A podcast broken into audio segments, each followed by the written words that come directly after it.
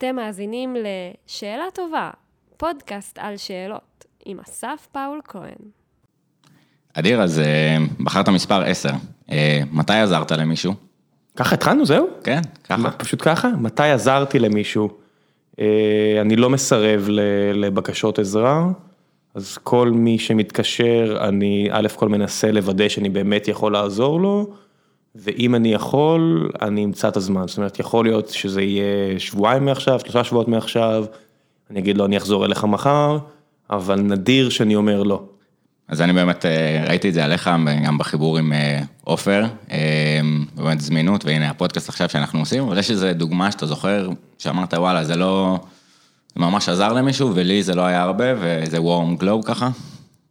דוגמה. אני, אני לא, אני בכוונה לא נכנס לפרטים, זה קורה המון. זאת אומרת, אה, בממוצע אני מניח שמדובר על 2-3 פגישות שאני עושה פה במשרד, לרוב על זמן ארוחת צהריים או מוקדם בבוקר, אה, שיחות טלפון, חיבורים במייל, המון, המון. כן. המון, אני, אני, אתה יודע, חמישה אחוז מהזמן אני ממש אסול, אז אני מנסה לאזן את זה על ידי שאר הזמן בנסות לעזור לכל מי שמבקש. אני, אני חושב שזה אחת השאלות שאני הכי אוהב פה ב-85 שאלות, כי באמת, זה לא עולה לנו הרבה, וזה מייצר כל כך הרבה ערך. אה, לפעמים זה כן עולה, אני יודע, לפעמים אה, לעזור באמת, אתה צריך להקדיש הרבה מהזמן שלך, או מהמשאבים הכספיים שלך, או מהפניות הרגשית שלך, זאת אומרת, יש אנשים שלעזור להם מגיע עם מחיר. אה, תלוי בך עד כמה אתה מוכן לשלם את המחיר הזה. נכון, זאת אומרת זה גם על עצמך, גם היכולת להגיד לא לפעמים, אבל הדיוק של מישהו שזיהה שאתה יכול לתת לו ערך משמעותי. אה, לא יודע, הרבה פעמים אני כנראה לא מביא גם ערך, זאת אומרת, אני גם אומר מראש מה אני יודע, מה אני לא יודע, איפה אני יכול לעזור, איפה אני לא יכול לעזור, רוב הפעמים זה הם עדיין מבקשים פגישה. אה, שוב, אני לא אומר לא כמעט לאף אחד, באמת נדיר מאוד שאני אומר לבן אדם לא. אדיר. אז אה, אני אגיד, אה, אני חושב שלי עלה אה, שמואל, אם הוא שומע, הוא לא שומע. אה, ככה יצא לנו לעבוד ביחד שנתיים, באיזשהו תהליך אה, ארוך שעשינו ביחד, אז אה, זה ככה מה שצץ לי, ואני חושב שנתן, מה שמגניב אמא שלי אומרת, אה, כותבים נתן, אפשר לקרוא את זה משני הצדדים. זאת אומרת, באמת, דיברנו בפרק עם ציפי לבני על שלח לחמך על פני המים, מתישהו זה יחזור אליך. זה המשרד שלך פה, אתה יודע. כן, קרוב. מה זה קרוב? זה פה. אה, זה אותו בניין, אה, פשוט אם, יוצאים מאחד הדלתות שלנו, אז הדלת ממש מטר, מטר, זאת אומרת, 100 סנטים מעבר, רואים את התמונה שלו, ראו, עכשיו כבר הורידו את זה, אבל יש פה, היה פה איזה יום אחד הצפה, וניסיתי להבין מאיפה זה מגיע, אז עליתי למעלה, ויש פה ממש דברים מוזרים בבניין הזה שאתה לא, לא מתאר לעצמך. כן. כן. אה, אוקיי, אז אה, שאלה 20. אה, פעם אני אענה ראשון ואתה יכול אה, זה. אה, באיזה אומנויות אתה מבטא את עצמך, או איך אתה מבטא את עצמך? וואלכ, אז אה, אני התבאסתי, כאילו, אה, משפחה אומנותית כזאת יחסית, הייתי בחוג אה, קרמיקה מלא שנים, אבל תפסו לי, אח שלי מצייר מדהים, אחותי אה, צלמת, אימא שלי עוצרת במוזיאון ישראל הרבה שנים. והתבאסתי על השאלה הזאת תקופה, כאילו נרצתי עם 85 שאלות, ובאיזשהו מקום נראה לי התשובה שלי זה הפודקאסט הזה, זאת אומרת לנסות לייצר איזשהו משיכות מכחול בשיחה, איזשהו שיח אינטרדיסציפלינרי בין כל מיני אנשים, עוד מעט נסביר קצת אה, לאן הגענו ולמה התכנסנו. אמ, אין לי יותר מדי אה, אומנות בחיים שלי, אה, זאת אומרת אומנות בלי וו, אומנות עם איזושהי שאיפה אסתטית נעלה, שאתה עושה משהו למען אותה שאיפה, למען איזושהי אידאה כזו או אחרת. זה בא לידי ביטוי לפעמים בכתיבה שלי, אני כותב מגיל צעיר, זאת אומרת שאני כותב אני כותב מקצועית, לא, לא מגירה, יש הפרדה מבחינתי אם מקבל כסף או לא מקבל כסף על זה, זה עניין עקרוני. אה, אני עושה את זה יחסית מגיל מאוד מאוד צעיר, התחלתי עם, אה, עם דורון, שהוא גם שותף לי בפודקאסט, אני מכיר אותו מאז שאני בן 15, והרבה פעמים מצאתי כן רצון אה, לבטא שם איזה משהו אומנותי, והרבה פעמים זה הוביל לכתיבה רעה, אז מיננתי את זה, אבל אפילו שיש לנו עניין כזה שבחברה אנחנו, אחד הערכים שלנו זה over communication. בגלל שאנחנו פרוסים בכל העולם, בגלל שיש לנו הרבה אנשים קצת דפוקים בשכל, כולל עבדך הנאמן, אנחנו מעדיפים to over communicate מאשר אה, פחות, כדי להשאיר מקום לפרשנות אישית. לפעמים זה מעיק, אבל זה יוצא שאנחנו כותבים הרבה, אה, גם פוסטים ארוכים, ויוצא שאני אביא משהו ממלכוד 22 או משהו כזה, סתם בשביל לה- להוסיף פלפל. אז אני מרגיש שזה שם, ואני עושה את הפודקאסטים האלה, אבל אני לא מרגיש שזה אומנות. אולי, אולי זה, אם אני אעשה את זה עוד הרבה שנים, זה יהיה אומנות עם ו' ולא אומנות עם, עם א', אתה יודע, א' מ'. ומבחינת אה, ארכיטקטורה קצת, שאתה כותב, אתה רואה בזה משהו אומנותי, או שזה בראיית... אמרתי, חד משמעית. לא, אני- כתיבה, סליחה, אה, דיברתי מבחינת אה, קוד, מבחינת ככה ארכיטקטורה. אני לא כותב מספיק טוב, אה, זאת אומרת, אני אפילו לא כותב קוד מספיק טוב כדי להיות אומן, זאת אומרת, אה, כקראפטמנשיפ, זאת אומרת, הייתי, הייתי בסדר בזה, ואני עכשיו אפילו כנראה חלש בזה, כי אני לא עושה את זה מספיק. אני מנסה לעשות את זה שאני יכול, או פרויקטים בעבודה או לא, עכשיו כאילו אני מתרגש היום יהיה לי קצת קידוד ספציפית היום, אבל אף פעם לא הייתי ממש טוב בזה, בטח שלא עכשיו. יש לי, אני מכיר אנשים בחיים שלי שמנסים להיות אמנים אה, מהבחינה הזו, אני מודה שאני אני אישית פחות מעריך את התכונה הזו. זאת אומרת, מבחינתי זה משהו מאוד פונקציונלי, והבעיה באומנות זה שלא כולם מבינים אותה. זה משהו אינהרטי באומנות. זאת אומרת, אתה מסתכל על אומנות טובה, והיא מצריכה מאמץ כדי להבין אותה. כתיבה טובה מצריכה, אתה יודע, יוליסס, ג'יימס ג'ויס אמר, הולך להעסיק חוקרי ספרות למאה השנים הקרובות. אני רוצה קוד שלא הולך להעסיק את המפתח, אבל אני רוצה קוד שהוא פשוט וקל להבנה, וברגע שאתה מתחיל לחפש את הביטוי האומנותי שלך בקוד, אתה מתחיל לעלות לי על העצבים. זאת אומרת, אני מעריך את זה, אם זה אצל מישהו אחר, זה פנטסטי, אם זה בחברה שלי, אני פחות אוהב את זה. אדיר, אני גם ממש לוקח את העניין הזה של הפרשנות והאובר, זאת אומרת, לפעמים אתה ניצב מול יצירת אומנות ואתה באיזושהי השתאות, שוב, הנשגב של קאנט כזה, מתרגש, ולא יודע להסביר לעצמך, ובגלל זה אני אומר במילים, אנחנו קצת מבינים, אז אה, keep it simple stupid כזה. לא, אין לי. אין לי בעיה להתרגש מקוד יפה, אבל אה, הוא חייב להיות שילוב של, אה, אתה יודע, אתה יכול לעשות משהו, אני חושב שזה אוסקר ויילד שאמר, אה, אם היה לי זמן הייתי מקצר את המכתב הזה עוד יותר, אז ג- זה גם לא נכון אוניברסלית לקוד, זאת אומרת, קוד הוא לא בהכרח קצר יותר, שווה טוב יותר וקריא יותר, זה לא נכון, אבל אם, אם הוא באמת גם קריא וגם פותר את הבעיה בצורה סופר אלגנטית, ואתה אומר, איזה יופי, איזה פתרון מדהים ואלגנטי, וזה מרגש אותך כמי שאוהב קוד, אני זורם עם זה. אבל לא שזו השאיפה, ובאומנות טובה, חלק מהשאיפה צר- צריכה להיות החתירה הזאת לאיזו אידאה נעלה של, כן. של יופי כלשהו. תראה את היופי, אתה יודע, זה, זה, זה יכול להיות מהלך כדורגל, שבו אתה אומר, היית יכול לעשות את זה פשוט יותר, אבל העדפת לעשות את זה ככה ועדיין לכבוש, ואתה אומר, איזה אומן. טירוף ז'ירו עם ה- בטעות אה, בעיטה. אז אה, זה- לא מהאדם. הראשון שאני. אחשוב עליו בתור אמן, אבל אה, לא. יש כאלה שאני חושב עליהם, אז מבחינתי יש לי פה... ברקאמפ.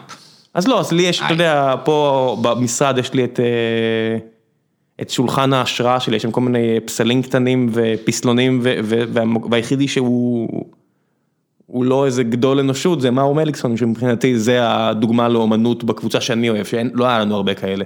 אז אדיר. כן. אז אה, טוב, חבר'ה, ברוכים הבאים אה, לפרק 13 בפודקאסט אה, שאלה טובה. בכל פרק אנחנו מארחים אה, מישהו או מישהי שחלק מהעבודה שלהם קשורה בשאלת שאלות, כדי לנסות להבין מה הופך שאלה לשאלה טובה, איך אנחנו יכולים להיות שואלים יותר טובים בעצמנו. אה, יאללה, טירוף. היום איתי הכי הכי מרגש, אה, ראם שרמן. אתה מבין, הקודמת הייתה כמעט ראשת הממשלה, ראש הממשלה, די עם הרושת הזה, ראש הממשלה כמעט, אבל רק כמעט. כן, אני באמת שבוע וחצי הייתי בלחץ והזכרתי לעצמי שהיא גם בן אדם. אה, כולם אז זה- בני אדם בסוף. נכון, אז זה גם מקל ככה, אמרתי, אוקיי, גם ראם הוא בן אדם ויהיה בסדר. אני בטח שבן אדם, לגמרי. אבל כולם בני אדם, אמרתי שפגשתי לא מזמן את אה, טים סוויני, אתה יודע מי זה? לא. הוא המנכ"ל והיוצר של אפיק, החברה שעשתה את Unreal Engine ונגיד את פורטנייט שכולם מכירים, וזה בן אדם עם חברה של 15 מיליארד דולר, ואני רק, הוא בן אדם מיוחד, הוא בן אדם מאוד מיוחד, אני לא אכנס פה לפרטים, מיוחד, מיוחד, special, ורק מסתכל, אני אומר, הגרביים שלו מלוכלכות. אוף. למה אתה בלי גרביים נקיות בן אדם, ואני רק חושב על זה, "אה, הוא ממש בן אדם, לטוב ולרע, אתה יודע. יש הרבה אדם עם גרביים מלוכלכות, כמה כבר אתה יכול להרגיש אה, עפר לרגליו ב-2020? בדיוק, זה מקרקע גם קצת, בדיוק. גם צחצחים שיניים, גם אה, עושים כן, קקי. ב-2020 אני מרגיש שאין יותר אלים. זאת אומרת, אה, אין, אין הצדקה ל- להערצה, אני לא, מוצ... אני לא מעריץ אף אחד. אה, כן, בכלל אני חושב שהמושג של הערצה, צריך להחליף אותו במושג של הערכה. זאת אומרת, הערצה זה מעריץ. כן, עריץ לגמרי, ואני נלחם פה בביוגרפיה של נפוליאון כבר איזה תקופה ארוכה, זה אלף עמודים הדבר הזה מסרב להיגמר, אבל זה, זה, זה כיף גדול. ואחד הקטעים שם זה, זה נפוליאון הולך ב... אני חושב שזה היה במה שהיום הוא פולין, והגל, אחד הפילוסופים הגדולים, יושב ב- בשולחן שלו וכותב, ונפוליאון מחוץ לדלת שלו הולך על סוס, כי אתה יודע, הוא הוא רוכב על סוס כי הוא בדרך לכיבוש נוסף, תכלס. כן. אומר לו, ו- והגל כותב, ראיתי את נפוליאון עכשיו, איזה אדם גדול. ואתה אומר, מה פאקר, כל כל הביוגרפיה מלאה בכמה הוא היה יחסית קטן, לא בגובה, בגובה הוא היה יחסית מאוד ממוצע, אפילו גבוה יחסית לתקופה, קצת מעל הממוצע, אבל התחושה הזאת שאתה מסתכל על מישהו ואתה רואה אל, ב-2020 זה כל כך מגוחך, בטח שאתה רואה את טראמפ, או שאתה מסתכל על פוטין, אדם שהוא מטר שישים ושי בקושי והוא מתאמץ להיראות גבוה ואתה אומר, אוי, זה כל כך פתטי, התמונות על סוס והכל ב-2020, אה, לצייר את עצמך כאל זה כל כך פתטי. אה, נכון, חד משמעית, במיוחד אם אתה גם אה, רוכב על דוב, אה, פוטין, בוא תירגע. כן. אה, לא, למה- אתה יודע, גם אנשים עם המון כוח כאלה, ובאמת יש לו אבסולוטית כוח, אתה יודע, כוח מבחינתי זה מתחיל במ- במונופול על כוח פיזי, זה לא יעזור. המדינה הכי חזקה כי לה יש את המונופול על כוח פיזי, פוטין מבחינתו זה המדינה זה העולם, הוא יכול להרוג אנשים בלונדון, הוא יכול להרוג אנשים בסוריה, וזה באמת המון כוח לבן אדם קטן כל כך, ועדיין זה פתטי. אז, אז, אה, אז אני אני חושב שגם אחד הכוחות, כאילו אה, פוקו דיבר על זה ככה, עיצוב השיח, ואני חושב שדיברנו על זה גם קצת בפרק עם ציפי, שאלות. זאת אומרת, אם אתה יכול לעצב דרך אה, ש- שאלת שאלות את הדעה של אנשים, או בכלל לגרום להם לחשוב, דווקא אפילו זה כוח עוד יותר מסובך, כי אתה לא יודע בדיוק מה הם יגידו, אתה יכול לנסות לפרמל או לנסח את השאלה בצורה מסוימת, אבל אה, זה כלי מטורף שמפעיל מוחות של אנשים אחרים, זאת אומרת איזשהו... כמעט כל כניסה דבר. ל-CPU כאילו של מישהו אחר, כל המערכת נוירונים, דרך שאלת שאלות ככה. זה עוד דרך, בסוף מוזיקה יכולה לעשות את זה, ספורט יכול לעשות את זה, אתה יודע, אמ, ג'ו רוגן אומר שסטנדאפ זה הצורה הכי נעלה, כי כל אחד מסתכל, נגיד אתה אוהב פודקאסטים של, יש לך פודקאסט של לשאול שאלות, אז אתה תבוא את זה מהגישה הזו, וג'ו שעושה סטנדאפ, אז הוא אומר סטנדאפ זה הצורה, כי אתה גם צוחק ואתה גם פגיע, אז אתה מצליח, מצליח להכניס לו מחשבה, בפועל זה אבסטרקטי, יודע, אנשים מתקשרים אחד עם השני, ואם התקשורת בתדר הנכון, כועס זה כמעט תמיד התדר הלא נכון, שאתה כועס אתה לא receptive, אה, זאת אומרת זה לא, זה לא תמיד נכון, אבל זה לרוב נכון, הדרך לעורר מחשבה היא מגוונת מאוד, כמו כל דבר עם בני אדם. אתה יכול לעשות את זה בשאלת שאלות, אתה יכול לעשות את זה בקביעת עובדות, זאת אומרת, אתה יודע, גם לאונידיס, עוד מישהו שיש אה, פסלון קטן שלו שם, הצורה הלקונית, שזה הרי על שמו, על חבל לקיה נראה לי זה נקרא ב- ב- ביוון, הרי זה, דיבור לקוני זה על הספרטנים, ו- וגם עם הדיבור, ה- ה- אתה יודע, החותך הזה של אנחנו נבוא ו- ו- ואם נגיע אז נעשה ככה ואם נעשה ככה ואז הוא אומר לו אם. הרי זה, זה המיתוס הזה שהוא כבר 2500 שנה, וזה גורם לך לחשוב, אתה יודע, בצורה חותכת, לא לשאול שאלות, לקבוע עובדה, אם. גדול. כן, אז אתה יודע, אז אני תמיד מסתכל על, אני מנסה להסתכל על דברים אבסטרקטית מהבחינה הזו, לא, לא להיות כמה שפחות נחרץ. אז, אז אותי באמת המסע הזה הביא למפגש עם הרבה אנשים מרתקים, כי אני חושב שבאיזשהו מקום, אולי אחת ההמצאות הגדולות ששינו את פני ההיסטוריה, וכמו אה, המשקפיים, שאנחנו לא יודעים אה, בעצם מי המציא אותה, מגניב, אה? כן. אה, גורן גורדון. אה, אז, אה, אז גם שאלת שאלות, זאת אומרת, זה איזושהי פונקציה אה, ייחודית לבני אדם. אה, אין בעלי חיים ששואלים שאלות, וגם פה איפה שאנחנו נמצאים, ב StreamElements, התחילו להם איזושהי שאלה של וואלה, איך יראה הסטרימינג, אה, מה אנחנו יכולים לעשות. הייתי רוצה להגיד איזה סיפור, סיפור נחמד ויפה יותר, בוא נגיד שהשאלות הגיעו כשגיל ודורון, ואחרי זה אני גם הצטרפנו לאור, אור בן אדם שרואה מאוד ברור קדימה, זאת אומרת, לא תמיד, אבל בטח בתחילת הדרך, וזה גם היה כוח מניע לחברה הזו, זאת אומרת, אין לי איך לאנוס את ההמשך של החברה על, התח- על תחילתה, הוא ידע לאיפה הוא רוצה להביא את החברה בשנים הראשונות, והוא עשה את זה בצורה יוצאת דופן. זאת אומרת, היה, היה מעט מאוד שאלות בתחילת הדרך, וגיל, שהרבה למדתי ממנו, ואני עדיין לומד ממנו, כן מנסה לדחוף את העניין הזה של always question. אני, כן, שכאילו גם הטלת ספק וגם לשאול שאלות אה, באמת מאוד חזק. אבל אה, אוקיי, אז ראם, אה, היום אה, CTO ב StreamElements, אה, גלגול ב Pepper, ב HappySale, שהרבה מהמאזינים אה, מכירים, אה, ופודקאסטר, גיקונומי, בכל יום נתון. כן. אה, כתבתי במאקו, כתבתי בבלייזר, הייתי מבקר הופעות איזה שנתיים מהחיים שלי, אה, זיינתי את השכל בבלייזר, זיינתי את השכל ארבע שנים בעיתון של האוניברסיטה, ניסיתי להרים אה, מיזם פוקר במשך כמה שנים, זה היה איזה אהבה שלי כמה שנים, אה, אבל אז גיליתי שלעשות מיזם פוקר בבאר שבע אה, יכול להוביל מי ידע להיתקלות עם אנשים פחות נחמדים, גם אם זה חוקי, אה, ו- ואז עוד היה חוקי, אה, אז הפסקנו עם זה. אבל היה אחלה, יצאו מזה אחלה סיפורים. מגניב. כן, כמו לשבת חמש שעות על מדרגות שמישהו אומר לך, חכה לי פה שנייה, אני צריך לדבר איתך, ואתה יושב שם חמש שעות, שלוש מאות דקות, ואתה אומר, וואו, אז ככה זה מרגיש, אה? כמה דקות. כן.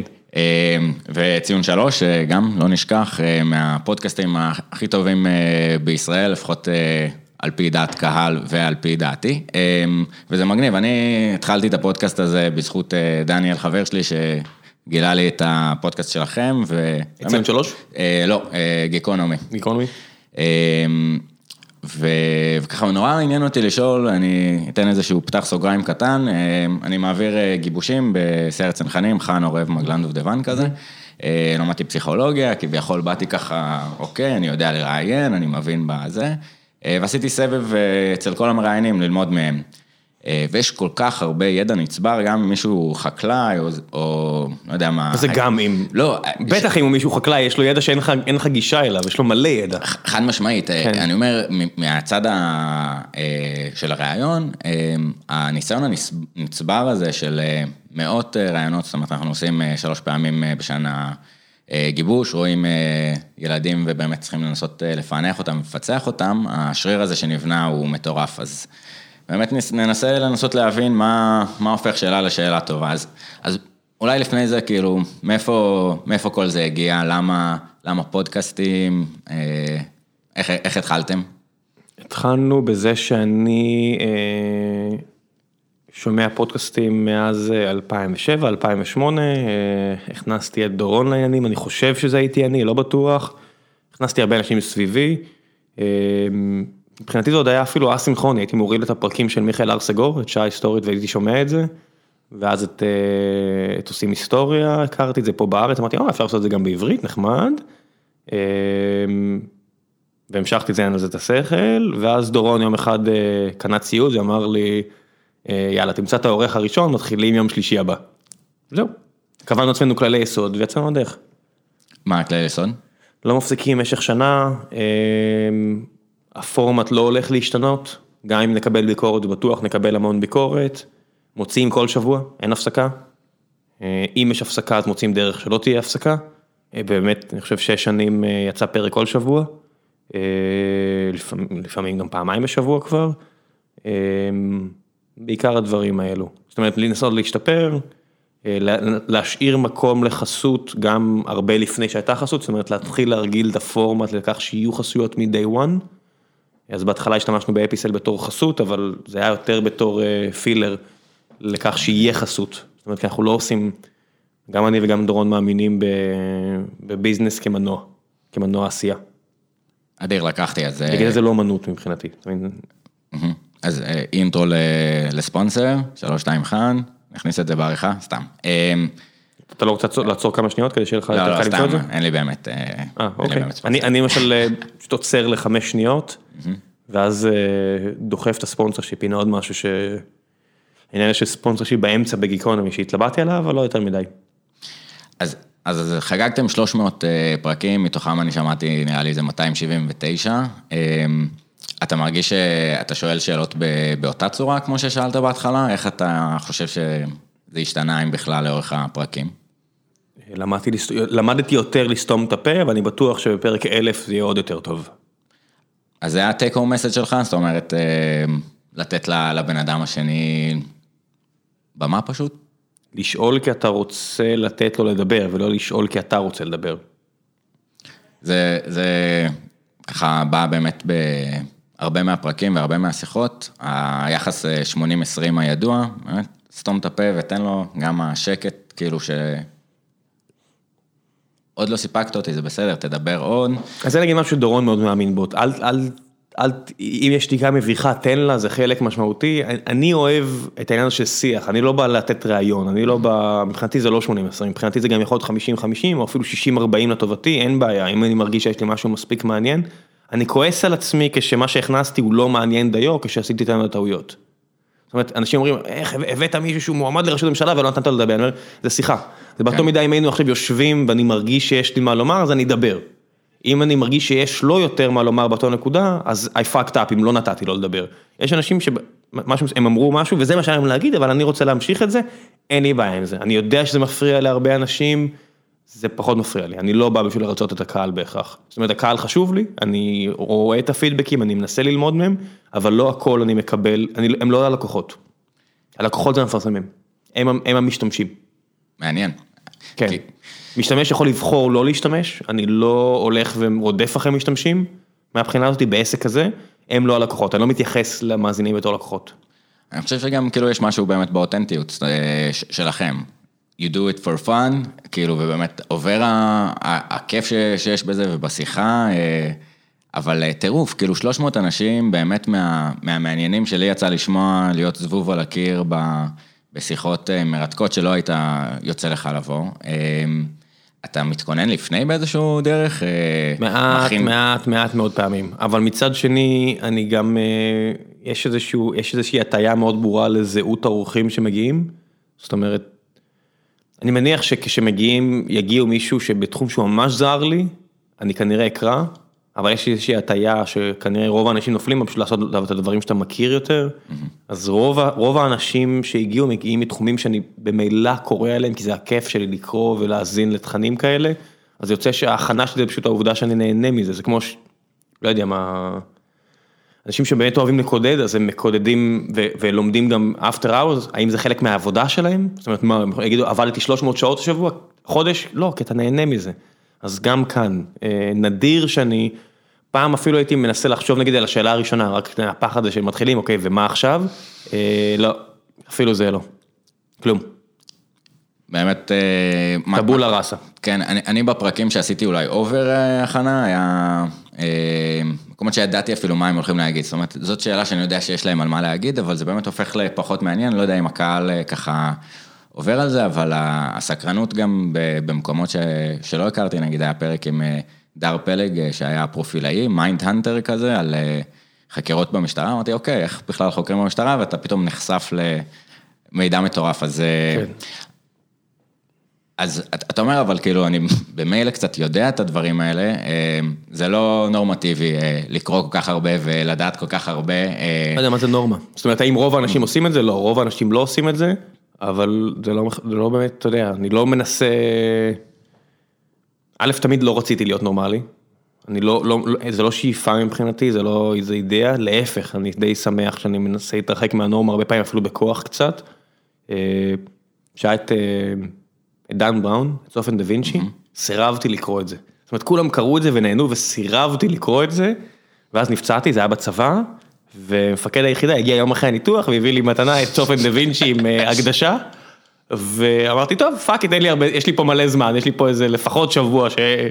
רק להסתכל מסביב ראש, אנשים רק שהם ראש ושתי אצבעות ובאמת אורתופדית ב' בתל השומר חרא של מקום, לא לי, זאת אומרת לרוב האנשים האחרים שם, אז קראתי את זה באיזה לילה אחד, אמרתי וואו, בן זונה של ספר, אני מבין על מה הרעש, יופי, שוב טעיתי לגבי, אתה יודע, השאיפה להיות uh, חריג. Uh, העניין הזה של הקריאה וה, והצריכת תכנים, uh, כן, זה מאוד חשוב לי. זאת אומרת, זה מאוד מאוד חשוב, יש לי אין סוף רשימות של דברים שאני רוצה לקרוא, תמיד יש לי בין עשרה לעשרים ספרים בקיו שמחכים לי, או באודיו או בפרינט או בקינדל. אמ, יש לי בוקמרק של דברים שאני רוצה לקרוא מאמרים, לפחות אלף שמחכים לי, זאת אומרת זה endless. אמ, עיתונים, אמ, זה בא על חשבון דברים אחרים, אבל זה מאוד מאוד חשוב לי. אז אה, נשאל, זאת אומרת, דורון היה אומר, אה, בסדר, אם אתה מספיק את כל הדברים האלה כי אין לך ילד, אה, איך אתה מרגיש שזה השתנה מאז? יש לי הרבה פחות זמן. ועדיין... אני עושה פחות. אני קורא פחות, אה, העניין הזה של אודיו מאוד עזר, כי אתה יכול עכשיו לצרוך ספרים גם באודיו, אז אני מקפיד על אה, לפחות ספר אודיו אחד בחודש. אני אוהב ללכת, אז יש לי הרבה זמן אה, עם אוזניות, להמון פודקאסטים וספרים. גוגל אמר לי שב-2019 הלכתי אלפיים ומשהו קילומטר. וואו. זה הרבה זמן. כן. זה הרבה זמן. אז זה מספיק לפחות לזה. ומעבר לכך, אה, אשתי הולכת לישון, אני מתיישב לקרוא. אין, אה, אין, אין מעבר, אין לי את הזמן הזה מעבר. אתה יודע להגיד מאיפה זה התחיל? זאת אומרת, היית תמיד ילד סקרן, או איפה זה היה הספארק הזה של וואו? לא יודע, אני תמיד אהבתי לקרוא. תמיד אהבתי לקרוא, תמיד אהבתי להתעניין. זה, העניין הזה של אה, שלולית לעומת בור. יש אנשים שהם מאוד ורטיקליים, ואז הם משקיעים את אותה כמות זמן פשוט במשהו אחד, אז זה, זה עושה פחות אה, בזז ו, ורוח, כי הם ורטיקליים, אלא אם כן מישהו בא ושואל אותם, אז הם מדברים, אומרים, וואו, כמה ידע יש לבן אדם הזה על, ה, על, הבור, על הבור הספציפי הזה, ואצלי זה פשוט הרבה על הרבה דברים, אז זה, נרא, זה עושה יותר רעש.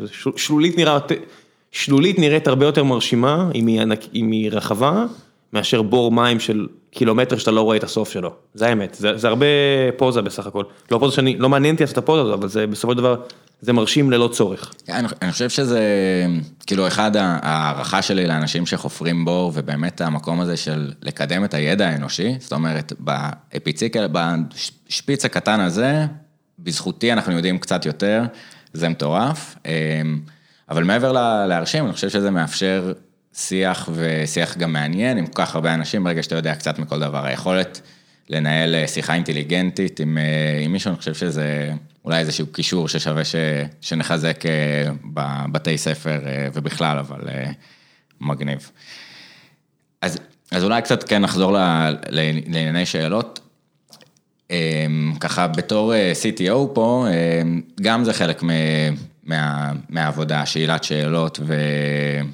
ובאמת לנסות להבין, אתה יכול להסביר קצת, א', אולי מה זה אומר CTO ואיך אה, שאלת שאלות אה, מתקשרות? הפרשנות של CTO היא, היא שאלה פתוחה, אם אתה רוצה שאני אקח את התמה פה של שאלות, יש אנשים שרואים בזה בתור הראש הטכנולוגים, זאת אומרת מי שאחראי על כל הטכנולוגים, ויש מי שרואה בזה אחראי הטכנולוגיה. זאת אומרת, הרבה CTOים בארץ זה אנשים שמאוד לא אוהבים לנהל אנשים אחרים, אבל הם הטכנולוגים הכי טובים בחברה. הם לא בהכרח המקודדים הכי טובים, אז יכול להיות שהקוד שלהם יהיה טיפה סלופי, אבל הם אלה שהתחילו את הטכנולוגיה, ואם יש משימות נורא מורכבות, הם יובילו אותו עם איזה שניים, שלושה אנשים אחרים, כזה CTO טים. אז יש שני מודלים שאני מכיר ל-CTOים, המודל שהוא לא שלי, של מי שמוביל את הטכנולוגיה וה-VP R&D, הוא זה שמנהל את כל האנשים, אה, ויותר טוב בניהול אנושי, הוא היותר נפוץ בארץ. ה-CPO שלנו, ה-Chief Product Officer שלנו שהוא אמריקאי, אמ, הגיע מפייסבוק בכלל, הוא אה, הוביל שם את הסטרימינג ואז עבד איתנו ואמר טוב, אני מעדיף לעבוד איתכם והצטרף אלינו וזה יופי של hire עבורנו ואני יוצא לי ללמוד ממנו לא מעט, אז הוא נגיד, הוא תופס שה-CTO זה יותר מה שאני מכיר, או מה זה מכיר, שמה שאני דוגל בו. אה, זו שאלה לא, לא סגורה מבחינתי, זאת אומרת אני עדיין מתלבט בזה והיה פה כל מיני רגעים שניסיתי, חשבתי אולי אפילו להביא CTO אחר. כי הרגשתי שאולי אני לא ממלא את הפונקציה שהיא יותר חשובה השנייה, אבל אמרתי לא, גם זה חשוב. זה, זה משהו שעדיין אין לי תשובה לגביו, אז זה לגבי מהות התפקיד, זאת אומרת אני יותר המנהל האנושי. מי שעושה את ההחלטות היותר ניהוליות במובן הניהולי. זאת אומרת, אז בגלל זה גם הרבה דברים שאני עושה בצורה כמעט שווה, אני, אני אקרא או אשמע ספרי ניהול, כמו שאני אקרא ואשמע דברים יותר טכנולוגיים. אולי אפילו עם דגש יותר על הספרי ניהול. אני, אני, אני מאוד אוהב ספרי ניהול. טובים, אני, אני מניח שאני קורא לפחות עשרה בשנה. איזה שתיים אה, ככה המלצות אה, ששינו בך משהו, אמרת אוקיי, זה take home message, לקחתי את זה אליי? אז זה, זה, זה קצת מכל מקום, יש אה, ספר שהרבה אנשים אוהבים לשנוא והרבה אנשים אוהבים לאהוב. The, the hard thing about hard things של בן הורוביץ, שותף של אנדריס, של מרק אנדריסן באנדריסן הורוביץ. הוא מלא בפומפוזיות, הוא מכניס שם את האהבה שלו לראפ, שאני אישית מאוד אוהב מוזיקה שחורה, אבל זה לא הכי קשור, זה סתם כדי להיראות מגניב, אבל אין לי בעיה עם זה, זה לא הפריע לי. אה, הוא מאוד מאדיר את עצמו, והוא מכניס, הכניס שם איזושהי מנטליות של, או איזשהו מונח שבוואלי, אני מכיר הרבה אנשים ששונאים, שנקרא war time CEO, שזה פחות או יותר האישור להיות חרא. כן. החברה במצוקה, אני מרשה לעצמי להיות חרא, ובכן החברה תמיד במצוקה, כי כסטארט-אפ אתה תמיד שנה וחצי מחידלון, אה, אז לא, אני לא רואה בזה אישור להיות חרא, אני מעדיף דווקא לא להיות חרא כמה ש... אני מעדיף להיות חרא כמה שפחות, אבל יש סיטואציות שצריך להיות, אה, וזה ספר עם הרבה מאוד לקחים טובים. אה, את Trillion Dollar Coach קראתי של ביל תומפסון, המנטור של, של החבר'ה מגוגל וכל מיני אחרים. היה שם כל מיני לקחים קטנים ונחמדים, וגם ההבנה שהאנושיות זה חשובה, אבל בסוף זה קצת מכל מקום, זה לא איזה, אין איזה אחד שאני יכול להצביע עליו ולהגיד. הנה. זה ככה. התנ"ך. כן, זה עושים. התנ"ך, נכון. ככה עושים, אה, לא, הנה עכשיו נגיד הספר הבא שמחכה לי זה איזה קולאז של אה, עשרה מאמרים מההרווארד ריוויו שמישהו המליץ לי עליו, אז אני אקרא אותו. אה, אין, אין איזה משהו שהוא דפיניטיב של... כן. זה, זה רק זה. אני חושב שזה מגניב, זאת אומרת, אחד הנתונים המוזרים זה שהשכיחות של פסיכופטים בקרב אה, מנכ"לים היא יותר גבוהה מהאוכלוסייה, זאת אומרת, באוכלוסייה זה נע סביב אה, אחוז אחד, אה, שגם זה רצף, זאת אומרת, אנחנו לא ניכנס להגדרה ה-DSMית, אבל כדי להיות CEO מצליח, יכול להיות שאתה צריך חלק מהמרכיבים שיהיה לך יותר קל לקבל. החלטות, או שזה באמת הסביבה מאפשרת את זה יותר. התחבטתי הרבה ב... האם אתה חייב להיות טיפה אה, פסיכופת במובן הלא, צריך ללכת כן, לא לדמוניזציה שלה, כן. זה פשוט, פשוט בן אדם עם פחות חיבור, ל- נגיד, לרגש או לזולת וכאלה, ויותר ויותר אני מאמין שכן. זאת אומרת שמנכ"ל מעולה, יהיה טיפה על, על הצד הזה. ו- ש, שבקלות מאוד הוא יעשה החלטה קשה מאוד, שמשפיעה מאוד על החיים של אחרים, אבל מה שיניע אותו זה להצליח עם החברה. עכשיו אתה יכול לעשות חברה שהשאיפה שלה פשוט לא להצליח בענק, ואז אתה עושה אופטימיזציה על רווחת העובדים, שזה מגניב. נכון, אני, אני חושב שהשיקול המעניין הוא להצליח אה, להחזיק את שני הקצוות באיזשהו מקום, זאת אומרת, איפה אני עושה אופטימיזציה? זה ספקטרום, נכון. איפה אתה שם את עצמך בספקטרום בין 0 ל-1, כנראה שגם סטיב ג'ובס, ש- שגם הביוגרפיה שלו היא אחלה, אה, הוא לא הפסיכופת שמנסים לצייר אותו, זאת אומרת היה לו כנראה צדדים רגשיים שפחות אנשים אה, הבליטו, אבל הוא בהחלט נוטה לצד ההוא, ומישהו כמו אותו ביל תומסון, אני מקווה שזה באמת ביל תומסון, שהוא מאוד אה, רגיש, כנראה שיש סיבה שהוא נכשל בעסקים כמה פעמים ורק הפך להיות מנטור ויועץ. אה, אני לא מכיר הרבה מנכ"לים או יזמים שמאוד הרשימו אותי, שהם מאוד על הצד הרגיש. עדיין לא נתקלתי בכאלה. כן, יכול להיות שגם צריך לעשות לזה outsourcing, זאת אומרת, לשים אה, את ה-head of people שלך, או איזה... אם יש לך head of people, אז זו הנקודה, זה מגיע רק בשלב יחסית מאוחר של החברה. אה, זה נכון. רק שנים קדימה, זאת אומרת אם אתה מוצא את ההצדקה להוציא את הכסף על head of people, אני מאוד רוצה לשמוע על איך הגעת להצדקה ומה המודל הכנסות תוצאות של החברה שמאפשר בכלל לשכור head of people בשלב כל כך מוקדם. אה, נכון, ה- וגם האתגר באמת של אה, להראות ROI על אה, דברים שהם יותר fluff לפעמים, של אה, רווחת עובדים, או engagement, או work-life balance, לא עלינו. אה, זה, זה אתגר. זה גם ו- תלוי בחברה, אומרת, רק, רק אתמול פרסמתי איזה מודעה וגיא גרימלנד מאינטל אה, אמר why this again על העניין הזה של לפרסם הרבה שעות ואני מעדיף להיות כן לגבי הדברים האלה, StreamElements לצורך העניין אז שותף שלי דורון גר בארצות הברית, זה כבר מכתיב, זאת אומרת הוא המנכ"ל, המנכ"ל צריך אותך עכשיו למשהו, אני רוצה שתהיה זמין, המנכ"ל נמצא בדפסיט של 10 שעות ממך, מה לעשות זה כבר מכתיב לא מעט מקרים שהפגישות של החברה היו בשש בערב וזה מבאס להרבה אנשים עם משפחות או בלי משפחות, אבל זה המציאות. והפגישות שלי עם דרון הרבה פעמים מוקדם בבוקר ומה לעשות, זה, זו המציאות. ומחלקת המכירות שלנו היא בארצות הברית והלקוחות בארצות הברית. אז אתה יכול להגיד, אז למה לגייס אנשים בארץ? אתה אומר, אז למה אתה מתערב? זאת אומרת, באיזה שלב אתה יודע, אני צריך להצדיק את עצמי, זה המצב, החברה פה בארץ, העובדה שהיא עובדת 24/7, זאת אומרת, היה איזו תקופה שרק הגעתי ועדיין לא אה, ייצבנו את החלק הטכני, יש לי פה חבר'ה מדהימים בצד הטכני, ולקח זמן, לקח זמן לייצב את הספינה הזו, כי אנחנו באמת בעומס יחסית חריג על מעט מאוד אנשים, וכל לילה, כל לילה טלפונים, כל לילה טלפונים, משהו נפל, כל לילה. עכשיו, אתה רוצה למכור פלאף לאנשים ולהגיד להם, השעות פה סבבה, והאופטימיזציה שעושים היא בארבע, אתה יוצא להוציא את הילד ויותר אני לא אתקשר אליך, זה שקר. זה שקר, יש חברות, אתה יכול להרים חברות, למשל חברות חומרה, כמו אינטל, זאת אומרת, אני לא מוצא הצדקה לפגיעה ברווחת העובדים, כי הקבועי זמן שבהם עובדים, אם אתה תעשה הכל נכון, אתה יכול לעבוד בשעות מאוד הגיוניות, מאוד הגיוניות. בנק, תעשה הכל נכון, ממש אין סיבה לחרוג משעות הגיוניות. ובפפר שגייסתי עובדים, הבטחתי להם Work-Life Balance, כי שם אתה יכול לעשות את זה.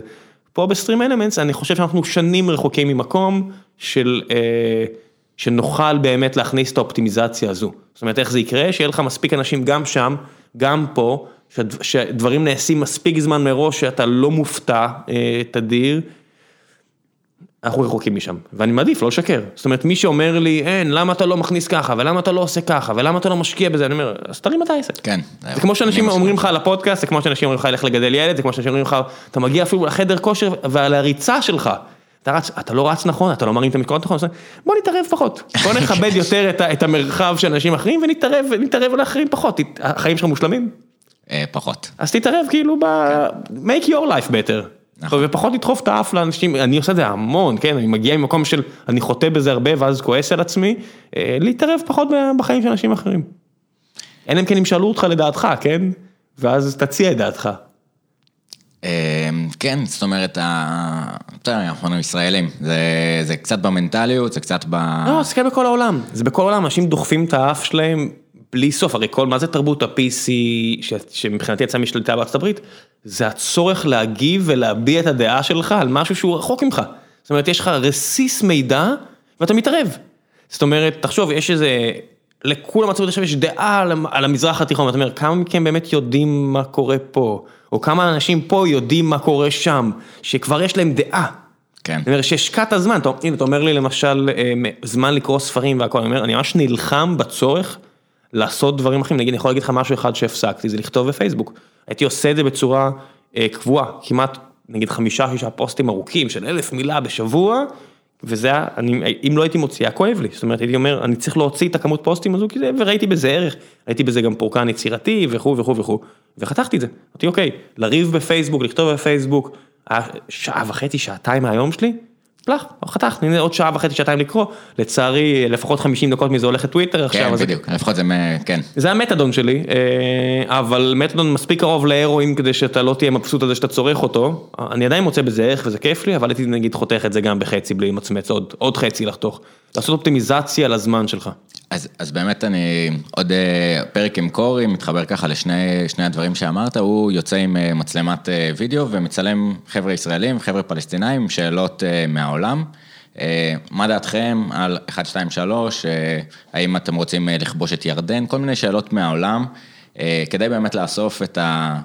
ולתת גישה לאנשים, לבריאות, לאנשים בארצות הברית או במדינות ערב, מה באמת קורה פה. וזה גם צץ מאיזשהו ויכוח פייסבוק, והוא שם את הפייסבוק בצד, אז באמת אולי נגיד למרק אה, שלום ונקצץ קצת לא, אני לא שמה. רוצה להגיד שלום, אני אומר לעצמי, תמיד זה בדיוק אני הנקודה מה זה. מנסה כל פעם למחוק, וחוזר. אז זהו, זה- הרבה אנשים גם עושים רעש מזה שאומרים, מודיעים, אני עם פייסבוק הפסקתי, וכאילו, אני אומר, לא שאלתי אבל. זאת אומרת, לא, לא, לא שאלתי. אתה, אתה יודע.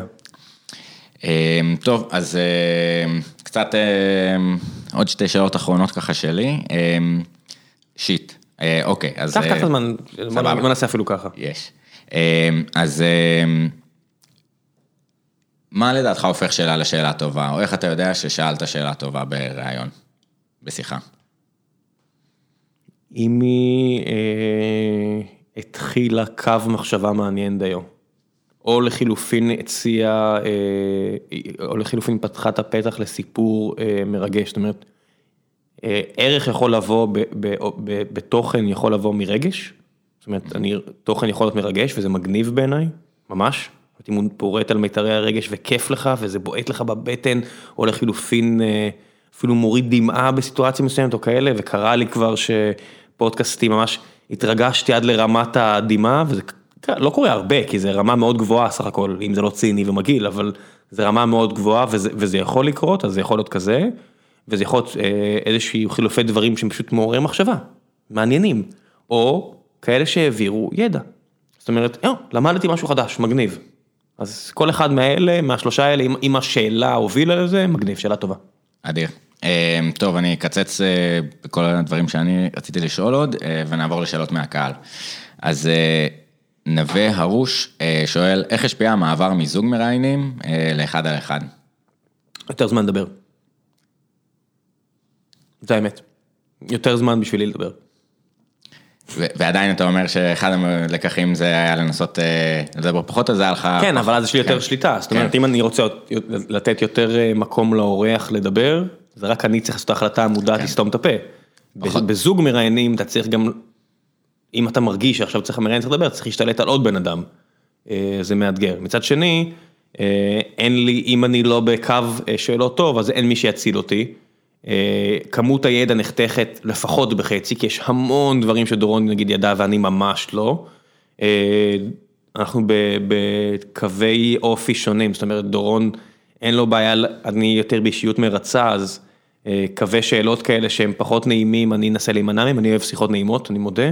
כן. ודורון על הזין שלו, אין לו בעיה לשאול שאלה שתוציא משהו סופר ג'וסי ומעניין, וזה הרבה פעמים הביא ערך. אני, הוא התחיל לשאול שאלה, אמרתי, אני אפילו לא זוכר דברים ספציפיים, אמרתי, אוף, למה אתה שואל את זה, אתה שם את האורך במקום לא טוב? וזה נתן פתח לאחד, שתיים או שלוש, זאת אומרת רגש, אה, כיוון מחשבה או עניין, שאני כנראה לא הייתי מגיע אליו. כן, יש אז, משהו, אז זה נחתך בזה. יש משהו שאני גם מאוד אה, קשה לי, הקטע של לשאול שאלות אה, קונפרונטליות, או נגיד לשאול את אה, ציפי על ההפצצת כור, כאילו, בסוריה, איזה לחץ, אבל וואלכ, לקחת את הזה ולפעמים לשאול. אבל גם, אני בגישה יותר פרנדלי, זאת אומרת, אם אתה מצליח לשאול שאלה ואתה רואה את ה-best interest at heart של הבן אדם השני, לתת לו את הפלטפורמה, אז עשינו את שלנו. יש פעמים שאני עושה את זה, כן, זה פשוט מעט מדי קורה. כן, דני ברן שאל באמת על הילדים. ערן שלום אה, שאל, אה, ראם מראיין אנשים מתחומים שונים ומגוונים, וכולם מפגין פגיעות מרשימה. אה, איזה חלק מהבקיאות נובע מתחקיר לקראת הרעיון, או ממידע כללי? 99.9001. אדיר, נכון? כן, פשוט... לא, אה, 001, ראם 01, כן. דן לוינסון שואל על סיפור עיבוד הבתולים, אבל לא אמיתי, אלא פשוט הפודקאסט הראשון ששמעת. איזה זה היה, אתה זוכר? לא, זה, זה ג'ו רוגן מהימים הראשונים שלו, מיכאל ארסגור שעה היסטורית, ועושים היסטוריה פה בארץ. מגניב. אה, עמרי גלפרין, אה, האם יש רעיון שהתקיים, הוקלט ונגנז? נגנז לא, אה, היו פרקים שסירבנו לעשות. זאת אומרת? נגיד עם רקפת רוסק, אה, אז דיברתי איתה ואמרתי לה, תקשיבי, בואו נעשה פרק. אה, אני, אני גם עובד שלך, אז אני כנראה לא אתאמץ להוציא אותך רע, למרות שהכנסתי לפחות לשיחות שלנו כל מיני רעיונות שאני מניח שלא הרבה נאמרו בלאומי לפני שאני אמרתי אותן. אה, והיא לא, היא עשתה מה שנכון לבנק ולא פתחה את עצמה לעניין הזה. למרות שאני אומר לכולם, זאת אומרת אם נאמר משהו שהוא מאוד בעייתי זה לא לייב, אפשר לערוך את זה החוצה, אני לא רוצה לפגוע פה באף אחד.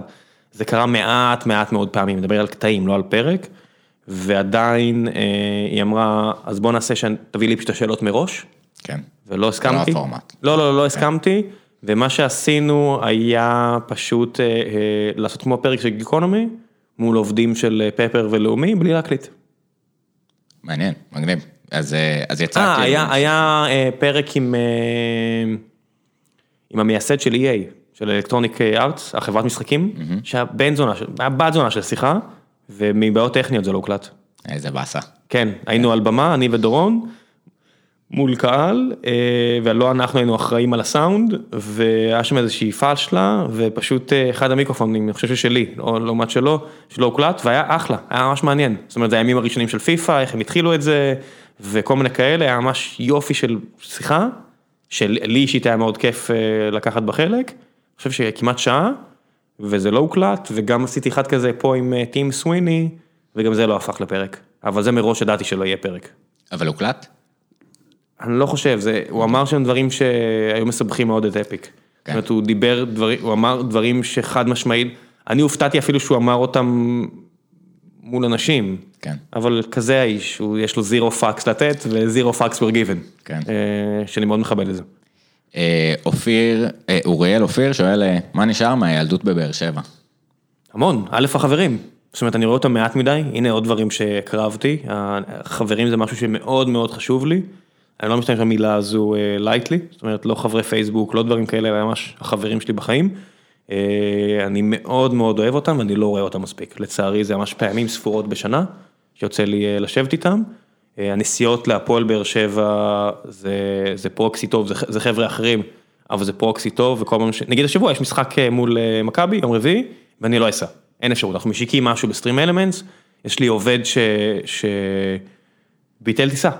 צריך להגיד את האמת, הוא ביטל טיסה שהוא רצה לטוס אליה, והוא הוא אמר לי, תחליט, זו החלטה שלך, תקשיב, ה-PM אפילו לא יהיה פה, והוא לקח החלטה על דעת עצמו וביטל אותה, אז איזה פרצוף יהיה לי כן. אה, לנסוע לטרנר, לא- לנתק את הטלפון ולא להיות זמין, זה לא לא רציני, אז הנה, אז הנה, אני מבטל משהו שמאוד בא לי להיות עם החבר'ה ו- ולא.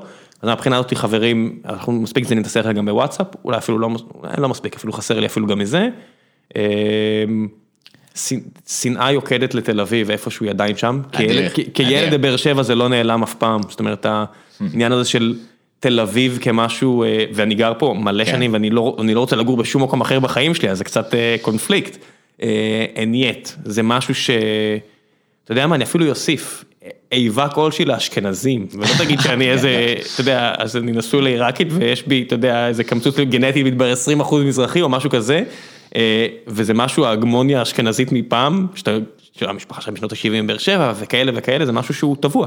זאת אומרת, ישבתי עם אלדד יניב שהוא התחיל את, אה, לא זוכר איך זה נקרא עוד אז, זה היה לפני. כל המפלגה וה- והשמאל הציוני וכל הדברים האלה, ואיכשהו עזב את מפלגת העבודה, ואני חושב שזה היה אחרי פולישוק קצת, וניסיתי להסביר לו את זה, והוא לא, he does not compute.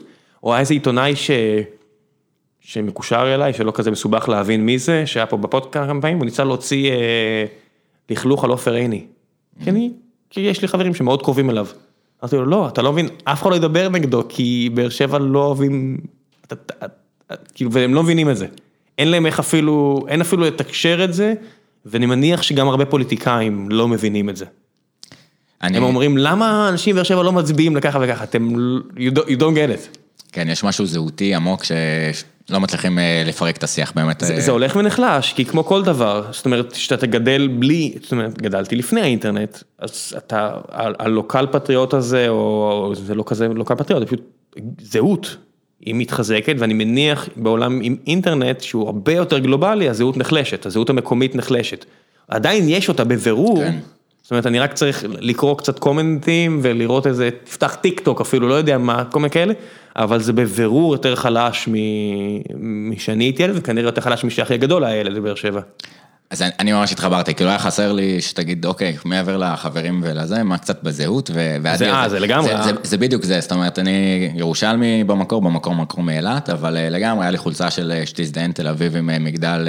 כן, כזה, last אה, act of defiance. כן. תקשיב, עדיין אני יכול, על הדברים הכי קטנים, על מישהו שיגיד לי שבליך תיכון טוב, משהו כזה, שאתה יודע, תיכון אומנויות בתל אביב, fuck that shit, מה- הבוגרים שלהם קיבלו, כאילו, אתה יודע, fuck בית ספר, כאילו, מה מה אתם מתלהבים? מה מה יש לך, מה מה אתם חושבים שעשיתם שאני לא למדתי לבד, ב- לקחתי ספר ולמדתי לבד, האיבה הזו למשהו שמישהו קיבל, ואני אומר, לא, fuck, אני אעשה את זה בעצמי.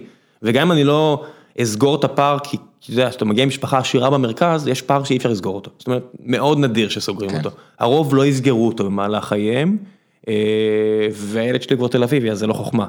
אה, אבל עדיין, החשק הזה אה, להביא בראש לתל אביבים, כן. בטח מהבנים של ההגמוניה והכל שמרגישים שהם, לא מרגישים אפילו, הם לא כאלה, לא, להיות, ועדיין. ה- היכולת הזאת היא להיות אנדרדוג, זאת אומרת, אני אוהד הפועל ירושלים, כן, כן, עכשיו זה המעבר כזה. שלה, זה כאילו, אה, איזה מושחתים, מניאקים. לא, זה כזה, כאילו, תקשיב, אה. דיברת על- על- על- על הכור ושאול אולמרט שהוא גם חבר טוב, עכשיו הוא בניו זילנד, אני מניח שהוא לא מאזין לזה, אבל הוא עכשיו קיפוד בניו זילנד ו- והוא פה, הוא גר פה לא רחוק, ו- ואתה יודע, אני יכול לשבת לראות NBA ואבא שלו או, או יושב בצד השני של הפה או לא יודע מה באיזה אירוע איתו או לא יודע מה והם ממש אוהדי הפועל ירושלים וזה זה הכי מצחיק. כן אני מבין את זה לגמרי. שגם אנשים גם שאול יכול להיות אנטי תל אביב אני אומר כאילו זה הכי כאילו ועדיין ועדיין אנחנו מוצאים אותנו פה, ואחלה עיר. אני, אני לא רוצה אה, לגור זה. בשום מקום אחר, אני, אין עיר שאני אפילו מתקרב לי כמה שאני אוהב אותה, כמו תל אביב. אין, נגיד אשתי זורקת מדי פעם שהייתה שמחה לגור בניו יורק, אין עיר שאני אפילו הייתי רוצה לשהות בה חודשים, לעומת תל אביב. אני מת על העיר הזו. מת, אם הייתי יכול הייתי גר פה כל החיים שלי. אבל עדיין מניאקים. אה, אה, זה כן. משהו, כן, שהולך ונחלש, אבל זה, זה עמוק בבטן, אה, לא יכול להיעלם אף פעם לגמרי. אדיר. טוב, אנחנו נתחיל לסיים. לא הכנתי אותך, כי אתה כן. גם אף פעם לא מכין, אה, אז זה המלצות, סתם. אנחנו מסיימים כל פרק באיזושהי עצה כללית, טיפ כללי למי ששומע עם ישראל באופן כללי, איך אנחנו יכולים לעשות שימוש יותר מושכל, יותר טוב בשאלת שאלות, כדי שיהיה לנו יותר טוב בעולם פה. מה היית אומר? לשאול שאלות, הכוונה, תהיה פחות החלטי, הרי אנחנו תרבות מאוד שבטית. אה, אני בטח חוטא בזה המון המון המון פעמים. אל תיקח דברים כמובן מאליהם, כמעט כלום. אתה יודע, אצלי זה מגיע אפילו מדברים נורא בסיסיים, שאני אומר שבטח יכעיסו מלא אנשים. יום הזיכרון לחללי, אתה יודע, מה השם הרשמי, יום הזיכרון חללי לחללי מערכות ישראל. ונפגעי פעולות איבה. וטרור. אני לא בטוח שזה צריך להיות. זאת אומרת, 50 שנה מהיום, אני לא בטוח שזה משרת אותנו נאמנה. כן. זאת אומרת, ויש לי חברים שנפלו, ואח שלי נפצע, ואני נפצעתי אז אני פציעת בולשיט, אבל אח שלי חטף כדור בגב בלבנון, וכל מיני כאלה, ו... ואני אומר, אני לא בטוח שזה משרת אותנו נאמנה. זאת אומרת, האתוס הזה שהוא אחד המרכיבים בפשיזם, צריך להגיד את האמת, ואני לא כזה שמאלני בדעותיי, אבל כאדם שמנסה לחשוב ולשאול שאלות, אני לא בטוח שזה לא מכשיל אותנו או יכשיל אותנו בדרך לשלום, בטח הצד השני גם עושה את זה עם קידוש שהידים וכאלה, ואני אומר, עכשיו הרי יש לנו אה, סערות ציבוריות עם... אה, עם אה, סמיר קונטר, ואיך קוראים לה הילדה הלבנונית שעשתה את ה... אתה מבין, זה, כל כך חסר משמעות, היא ילדה לבנונית, בת 16 וחצי, לא עשתה כלום בחיים שלה, לא שווה אפילו לציין את שמה. היא כולה איזה טרוריסטית קטנה- ומושתנת שמנסים להפוך אותה לאיזה סמל, ואני אומר, מילא לפחות איזה מישהו שהוא אה, הפך להיות מוביל אה, פלסטיני, אני אומר, הוא גם טרוריסט, אבל הוא גם מדינאי, והוא גם איזה אה, ויז'נרי, והוא גם אולי איש עסקים, אבל הוא גם טרוריסט, אני אומר, בסדר, גם אצלי יש את אריאל שרון פה על, על, על הבובות וכל מיני כאלה, זה גם וגם. נפוליאון היה piece of shit, אבל גם מישהו שהשפיע מאוד, אבל כשאתה אומר, ילד בן 16 שהיא טרוריסט, וסמיר קונטר שבגיל 16 עשה את זה, אני אומר, בוא, אתם לא תקדשו את זה, ואנחנו אולי גם פחות נקדש אה, אה, נופלים שלנו, אפשר לזכור את הבן אדם כל השנה. אתה לא צריך לחזק את הקשר הזה של אנחנו והם, אני מניח שיום אחד כשיהיה שלום ונצטרך לשחרר גם את זה. אם ברואנדה עשו את זה, למרות שזה כבר נופל, הקלישאה קצת נופלת כי גם לא הולך להם מן הסתם, אה, אבל כאידאה זה בעיניי נכון לוותר על העניין הזה, על הקידוש של המלחמה ועל הכאלה, אז זו שאלה שתמיד צריך לשאול אותה, כן? כן, אני ממש מתחבר, זאת אומרת לי, ניקח פרה אחרת אה, קדושה שפתאום שאלתי שאלה, יש את הספר אה, נהדר של אברום בורג, לנצח את היטלר, אה, שפתאום ניפץ לי את העניין של השואה, זאת אומרת יש, מתחיל את הספר בקוף שנתלה על אה, ענף אחד ולא מצליח לעבור לענף האחר בברלין, באיזה גן חיות, ושואל מה קורה, הוא אומר, זה קוף שמפחד לעזוב את הענף, ובאיזשהו מקום, המקום של ה... התקרבנות ומגיע לנו ולעולם לא עוד לנו, כאילו קצת לשאול את השאלה של איך אנחנו... וגם צריך לשאול, אתה יודע, אתה יודע מה הכי מכעיס אותי בעניין הזה של זכר השואה? שכשאתה שומע אנשים אומרים, לא נשאר פה לניצולי שואה מה לאכול, אני אומר, מה לגבי זקנים נגיד שהגיעו מפרס או עיראק? זה בסדר שהם רעבים? זה בסדר שנגיד להם אין קצבאות? אם, אם מישהו היה בין 2 עד 10 במחנה, אז לא נדאג, אבל למישהו שהלך, אתה יודע, יש לי אה, דוד פרסי, שהוא בן כמעט 90 היום כבר, והוא מאותם שנים בדיוק, הגיע לפה בלי תעודת זהות, בלי שהוא לא יודע בן כמה הוא, בגיל אפס בלי אמא ואבא. נחשו מה, גם לחיים שלו לא היו פיקניק ותותים והכל. והרי מאיפה מגיע כל העניין של, אתה יודע, יש את המיתוס של אה, שואה, שזה מספרים על היד. מה זה מספרים על היד? זה רק אושוויץ אם אני לא טועה. אני, אני כמעט בטוח שהאקט הזה שמספרים על היד זה רק אושוויץ, וזה מחריג לגמרי את כל הסבל האנושי הבלתי נתפס מסביב, אתה יודע, המשפחה שלי הגיעה אה, ברובה, מהצד הזה לפחות, מבסרביה, מולדובה, מולדובה. מתוך איזה 200 אלף, מתו שם איזה 192 אלף. ואני אומר, זה לא ניצולי, אתה יודע, אנשים לא מתייחסים אליהם בתור ניצולי שואה או שואה, כי זה, השואה זה אושוויץ, שואה זה יהודי מערב אירופה, אשכנזים שמתו במחנות. זאת אומרת, כל ההחרגה, נגיד סבא שלי החייל במלחמת העולם השנייה, בקרבות הכי גדולים בהיסטוריה, זה, פלח, זה חתיכה מההיסטוריה, שאפילו אני לא הכרתי עד ששמעתי את דן קרלין מדבר על החזית המזרחית באירופה, ואז נכנסתי ל... לא הפסקתי לקרוא על זה ולצרוך עוד ועוד תוכן, ואתה אומר, וואו, זה סיפור כל כך הרבה יותר אה, מעניין ואפילו חשוב. זאת אומרת, גם השואה זה משהו מאוד חשוב, מהדברים הכי חשובים שקרו במאה ה-20, אבל ההתמקדות רק בה, ובהתקרבנות, ו-never again, לא, ביץ' פליז, יש פה, אה, היו יהודיות, לא יהודים, שהיו בקרב הטייסות קרב של ברית המועצות. אחת מהן קבורה פה בבית אה, עלמין אה, התל אביבי. טרומפלדור. אה, כן, תקראו עליה, אני אפילו לא רוצה להגיד דברים שלא אה, יעוותו, יש לה איזה 14 הפלות. כמה טייסי קרב גברים בארץ יש להם 14 הפלות? אני מהמר שאפילו לא אחד. לי בקרבות, 17 אולי, כן, אבל כן, אולי כן, יפתח, כן. איך קוראים לו, אה, כן, ואני אומר, אולי אחד יותר ממנה. ובקרבות טיפה יותר אה, מאיימים ומרשימים מאשר הקרבות שהיו פה בארץ, מול צבאות די קקמייקה, היא נלחמה אה, בלופטוואפה, סבבה? ואני אומר, אף אחד לא מכיר את השם שלה.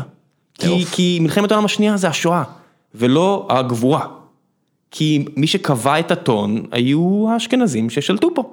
ואני לא איזה, אתה יודע, איזה מזרחן שבא לדחוף את זה, אני רק אומר, אפילו בראייה היסטורית, צמצמנו את עצמנו יותר מדי, לא, להח... לא להפסיק לדבר על השואה, אלא להרחיב את היריעה. זאת אומרת, גם זה. כן. כאילו, היו אתה יודע, תחשוב, יהודים הם אלה שעשו את לא סל, אתה יודע, הפרויקט של, של הפצצה האטומית. כמה יהודים משם, הונגרים וכל מיני כאלה, ולא מדבר, לא מדברים מספיק על זה, ו, וישראלים שהיו פה, ויהודים אחרים, ועלייה מתימן, והכל. זה, זה הצמצום הזה, רק ההתקרבנות, אה.